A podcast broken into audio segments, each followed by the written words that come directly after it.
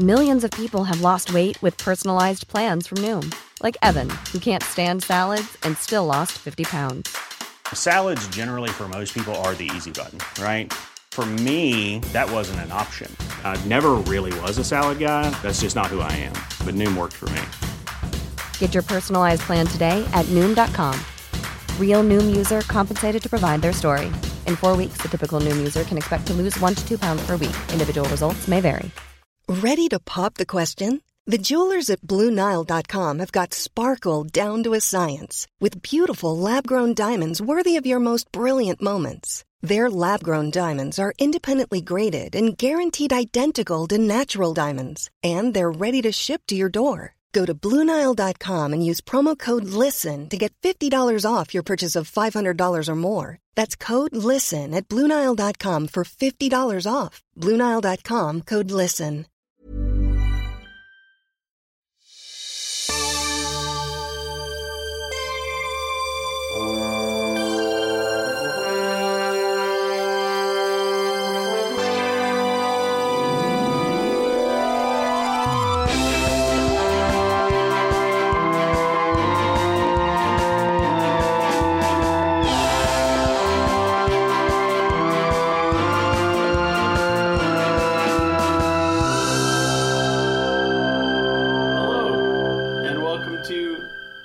Companion.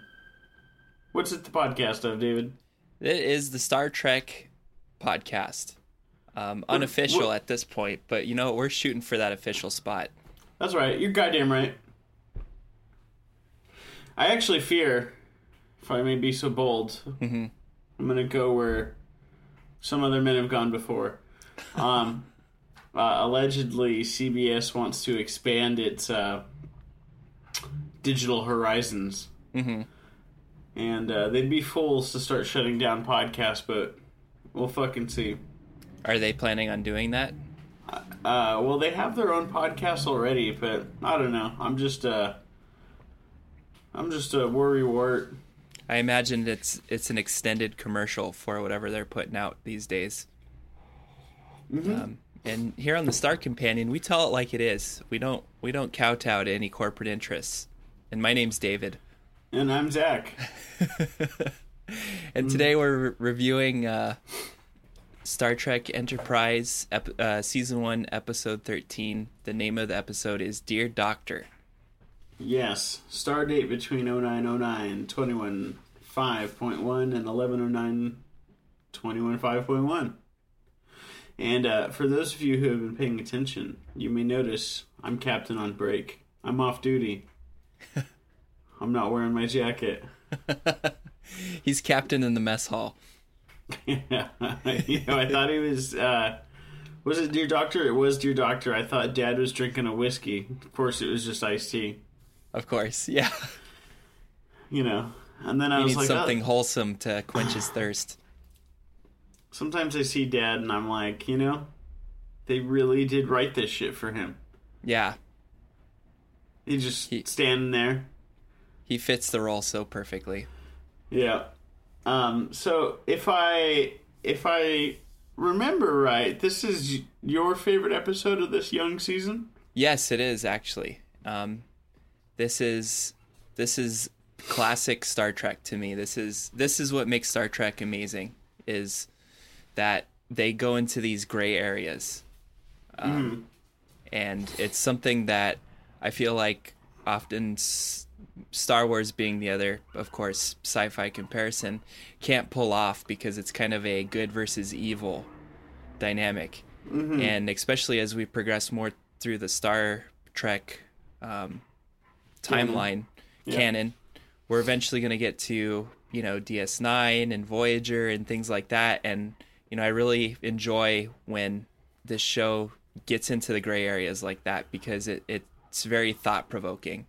Oh man, dude, you are gonna fucking love DS9. Yeah. So I was explaining to Wade of Stay Cool Forever fame, um, uh, that Deep Space Nine is the most brilliant fucking like microcosm or story I think told in the Star Trek uh, sort of canon. Yeah. It takes on uh, religion. It takes on fascism. There's a direct comparison between you know the Third Reich and Nazi Germany and Jews and what it means to be spiritual, and then it has the first uh, iteration of Section Thirty One, which is a you know unofficial sect of Star Trek. You know, like rogue CIA operatives who work between the lines. Interesting. And uh, you know, sometimes you have to make decisions that are uh, for the greater good. Uh, the captain is, you know, Benjamin Sisko, who yeah. I think the first episode is the emissary, and he he is a like prophet that's foretold in prophecy. Yeah. And I, I don't want to give too much away, but like at, at a certain point, there's an apotheosis Mm-hmm. story arc, which is like, holy shit. right on.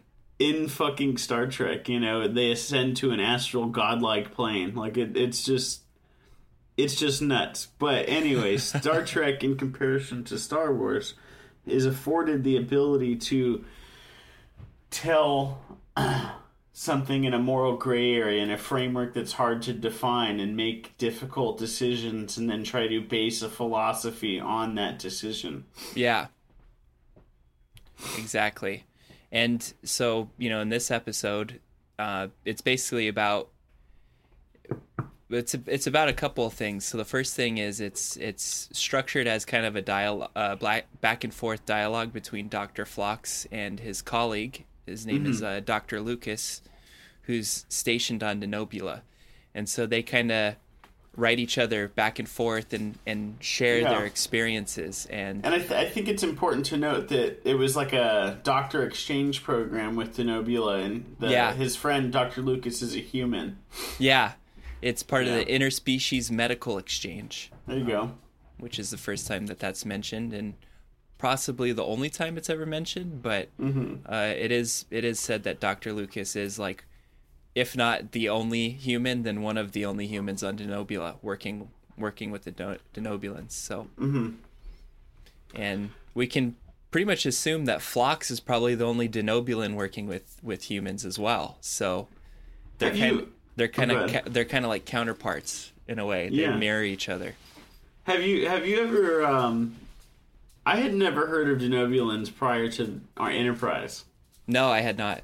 Yeah. You know, so I wonder, like, because at at a certain point, the Federation becomes pretty fucking vast. Mm-hmm. Um, and so, I, I he's clearly our, you know, resident alien with, with bumps on his head. Yeah. That's funny. You know, Our resident cutie pie. The um the other part of this episode is they they basically they end up on this planet. Is it Valakia or is it Valaka or it's I think it's Valakia. Valakia? I know the people are the Valakians. Yeah, the Valakians. And um, you know, through a series of, event, of events, they end up on Valakia, and they're the Valakians are are suffering from a genetic disease, um, and it's killing them off slowly. Um, and so, you know, Phlox is is tasked with finding the the the cure for this disease which he does find, but then he he ends up you know confessing that as a scientist he doesn't know if it's his place to cure the disease, and um, that's where we get into the third part of this episode, or the third, I guess, like overarching theme of this episode, which is that there's actually a second humanoid uh, species on on Valakia, and they're called the Mank, and they're kind of seen as probably I would say kind of like Neanderthals, like if Neanderthals would have survived Sure. and and kind of co-evolved with human beings. Mm-hmm. You know, they're I kind think- of. Go ahead. I think that's the comparison that Phlox uh, makes to uh, Dad. Yeah, You know, like a Homo sapien versus Neanderthal. And so I think where you were going was that the mink are kind of a subclass yes, of citizen. And Phlox finds out that uh, they're making evolutionary uh, leaps and will eventually be a rather smart, um, capable species on the planet. yeah, and they're they're actually cap they he discovers that they're capable of of you know pretty high cognitive abilities and um, you know they they have they can empathize um, they're just generally good natured people but for whatever reason the Mank have been uh, s- segregated uh, away from the Valakians and they kind of live on the outskirts of their society and, and live in the dumps and kind of the swamps and the I Yeah. guess maybe like the equivalent of maybe like New Orleans. Oh, you know, yeah, like- some sort of alien Beneath- bayou, yeah, beneath some the sort of sea level. subclass. Yeah, Yeah, low And- rent. nice, nice. Um, that was a Katrina reference, and Yes. um, so and so the Valakians are they're because of that's a genetic issue that's going on, and within a couple centuries, they're definitely gonna be uh, completely killed by their disease yeah, which would then give rise to the mink in uh, um, and they'll be able to become a prospering society on top of it and so dad Yeah. is then uh, plagued with the issue of if we save the Valakians you doom the Mank forever but if you don't save the Valakians then probably eventually the Mank will uh not subvert but rise to a higher yeah. cognitive plane. They'll be uh, naturally selected, if you will. Mm-hmm. And so, you know, Phlox is able to come up with the cure, but he he's hesitant to give it to him and, and Archer kind of pushes him at first. He's like, We should give it to these people. Like it's inhumane. It's it's this, that, and the other. But Phlox is like, I have a duty as a scientist, you know? If I if I help these people, I, I go against my principles as a scientist, which is, you know, I believe in evolution, I believe in natural selection, and that's exactly what's happening here. And even though this you know, even though this the society of the Vlakians is is pretty advanced, you know, it it still falls within the the scope of evolutionary theory and and you know natural selection. Mm-hmm.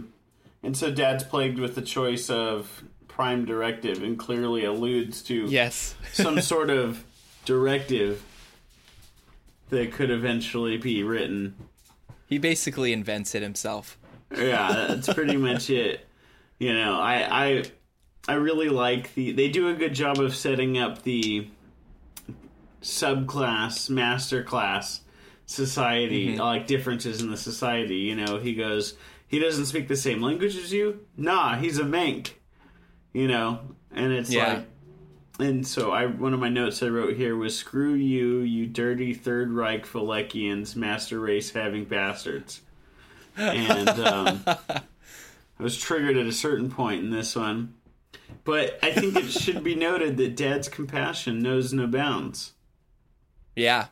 you know, and that's something he has to wrestle with. And I think this is a an episode that really renders, uh, you know, compassion uh, useless in comparison to the greater good.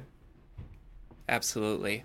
You know, or And- rather natural good. Yeah, and and it shows that you know that the farther the humans go out in space and the more that we explore and the more that we do, we need to temper our compassion and temper, you know, and know when to temper our compassion and maybe know when to temper you know, interfering with other societies and other cultures, you know. Mm-hmm. And something that they mention later on, or maybe not mentioned, but it's alluded to. Um, but the humans, I mean, the people aboard the Enterprise, pretty much, they're pretty much agreeing to not repeat what the Vulcans did on Earth. You know, Yeah. the Vulcans pretty much made their decisions for the, the humans and played God for them. And so, you know, here it is we're confronted with the same dilemma and it's like what do we do here do we learn from the mistakes of the past do we try to do the same Yeah. thing what i like especially about the mank too is you know the mank are treated kind of as a subclass but they're not like it's not overt you know it's not like they're like enslaved and like living on plantations and like Yeah. you know archers like doing barrel rolls through like cotton fields trying to you know save the slaves it's like it's just like yeah they kind of live on the outskirts of society and you know we've integrated a few of them in and you know, they're just there, you know, so it's like you want to fight for the you know, your natural tendency is to fight for the Mank, but then you're just like, well, what about the Valakians? Like they're not necessarily doing anything wrong. Yeah. Um, you know, they're trying to save their species, but there are the Mank, and it's like so you're you're just like for me, I was like sent back and forth between the two races for the whole episode. Yeah, it's a real. It it really is a qu- pretty major quandary of ethical implications, you know. Mm-hmm. And I, I think it's pretty uh, indicative of Dad's character when he says that my compassion guides my judgment. You know. Yeah. And that's a that's a wholly reasonable sentiment and feeling, and so you really are uh, undoubtedly ca- cast between both options. Yeah, Um, you know, and then so I at, at the end, Phlox does his job and serves his duty to the captain, and lets the captain decide what is right. And thankfully, you know, much to Archer's chagrin and Phlox's joy, yeah, uh, he makes the proper choice about staying out Yeah. of the you know evolutionary quandary. yeah. Well, and and this is kind of something that T'Pol has tr- has touched on, you know, in previous episodes. Is like, hey, like we should be a little bit more careful, you know, when we go down to you know and investigate these societies. Like the i think it was maybe like one or two episodes ago the one where they they find the the shapeshifter on that on the the pre-industrial society world and he's like poisoning them. Was he a shapeshifter? yeah he's uh he's like a shape uh you know i have the notes right here. He was he actually has a race Because if he was a see. shapeshifter, that would be crazy. That means he would be somehow related to the founders on DS9. Yeah. What is he? I have it here. He's a Malurian, Oh, okay. and the other the other place that the Malurians show up is in uh, is in the original series, if I'm Got it. if Got I it. remember correctly. Um, But you know, I remember in that episode, T'Pol was like, "Hey, we should, you know, we should maybe scope this planet out a little bit before we just go jumping down there." And is so, this the one where he want Dad wants to fuck the girl? yes, Okay, the alchemist. that's Um, right.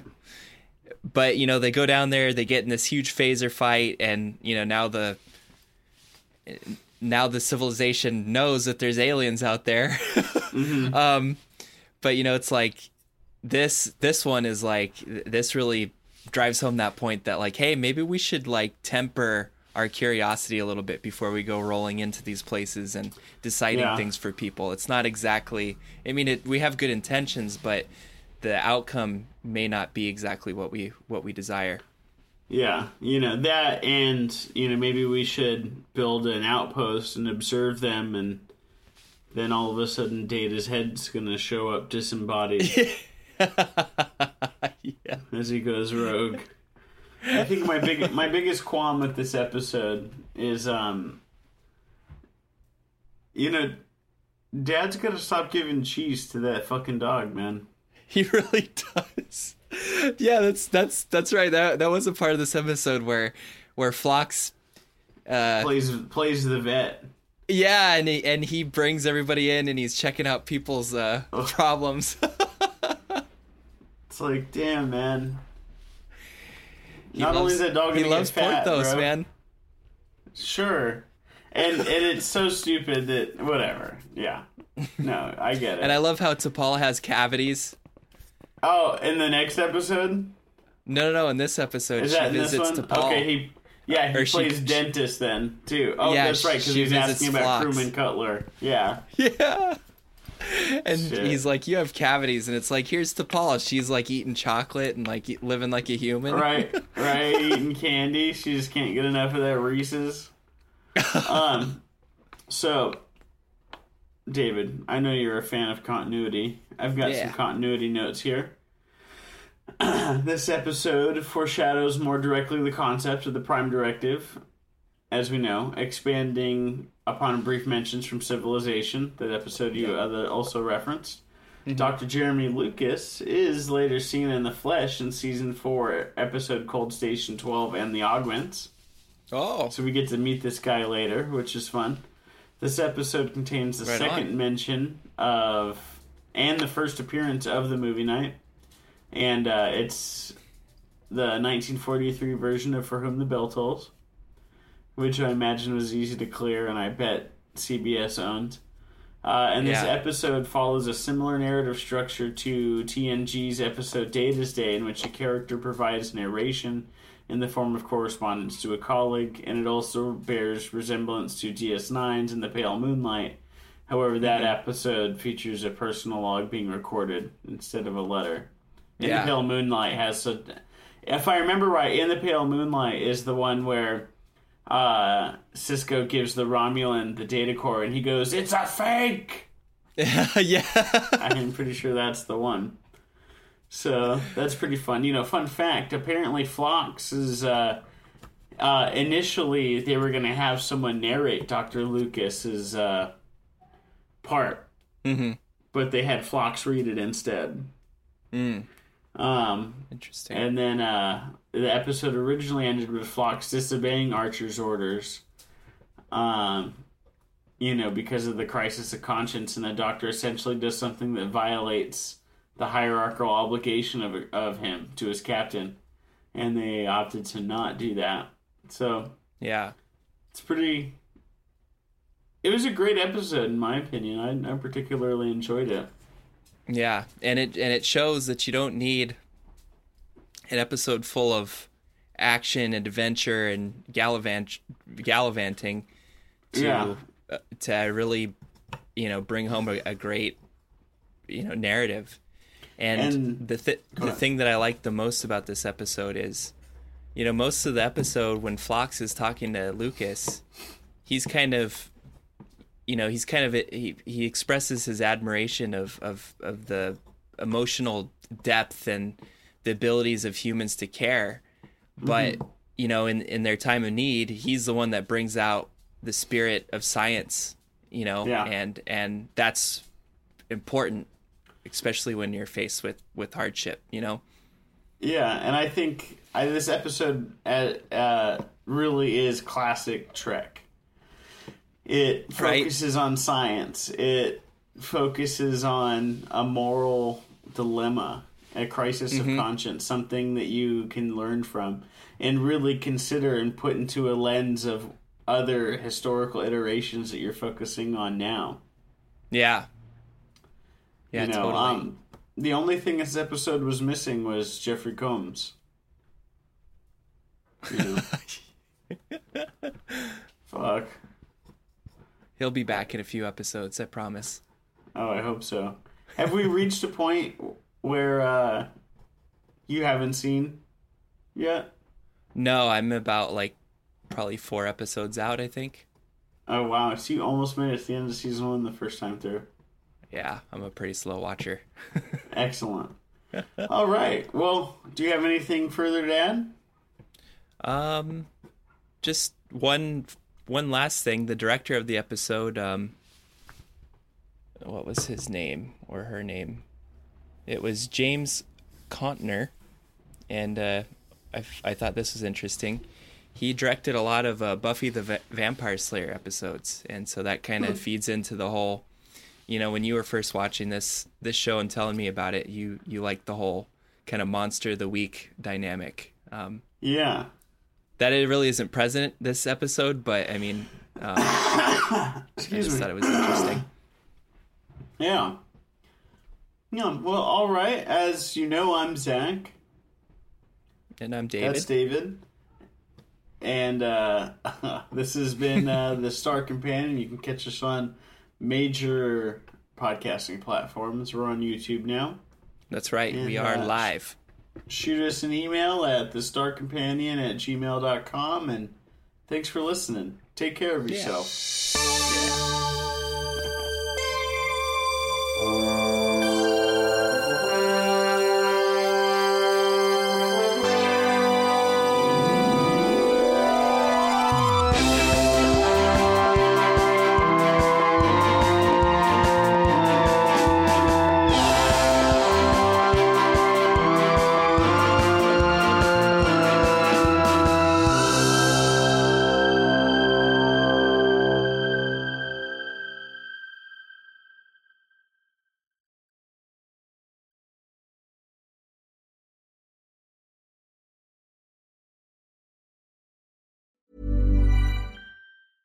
Hey, it's Paige DeSorbo from Giggly Squad. High quality fashion without the price tag. Say hello to Quince.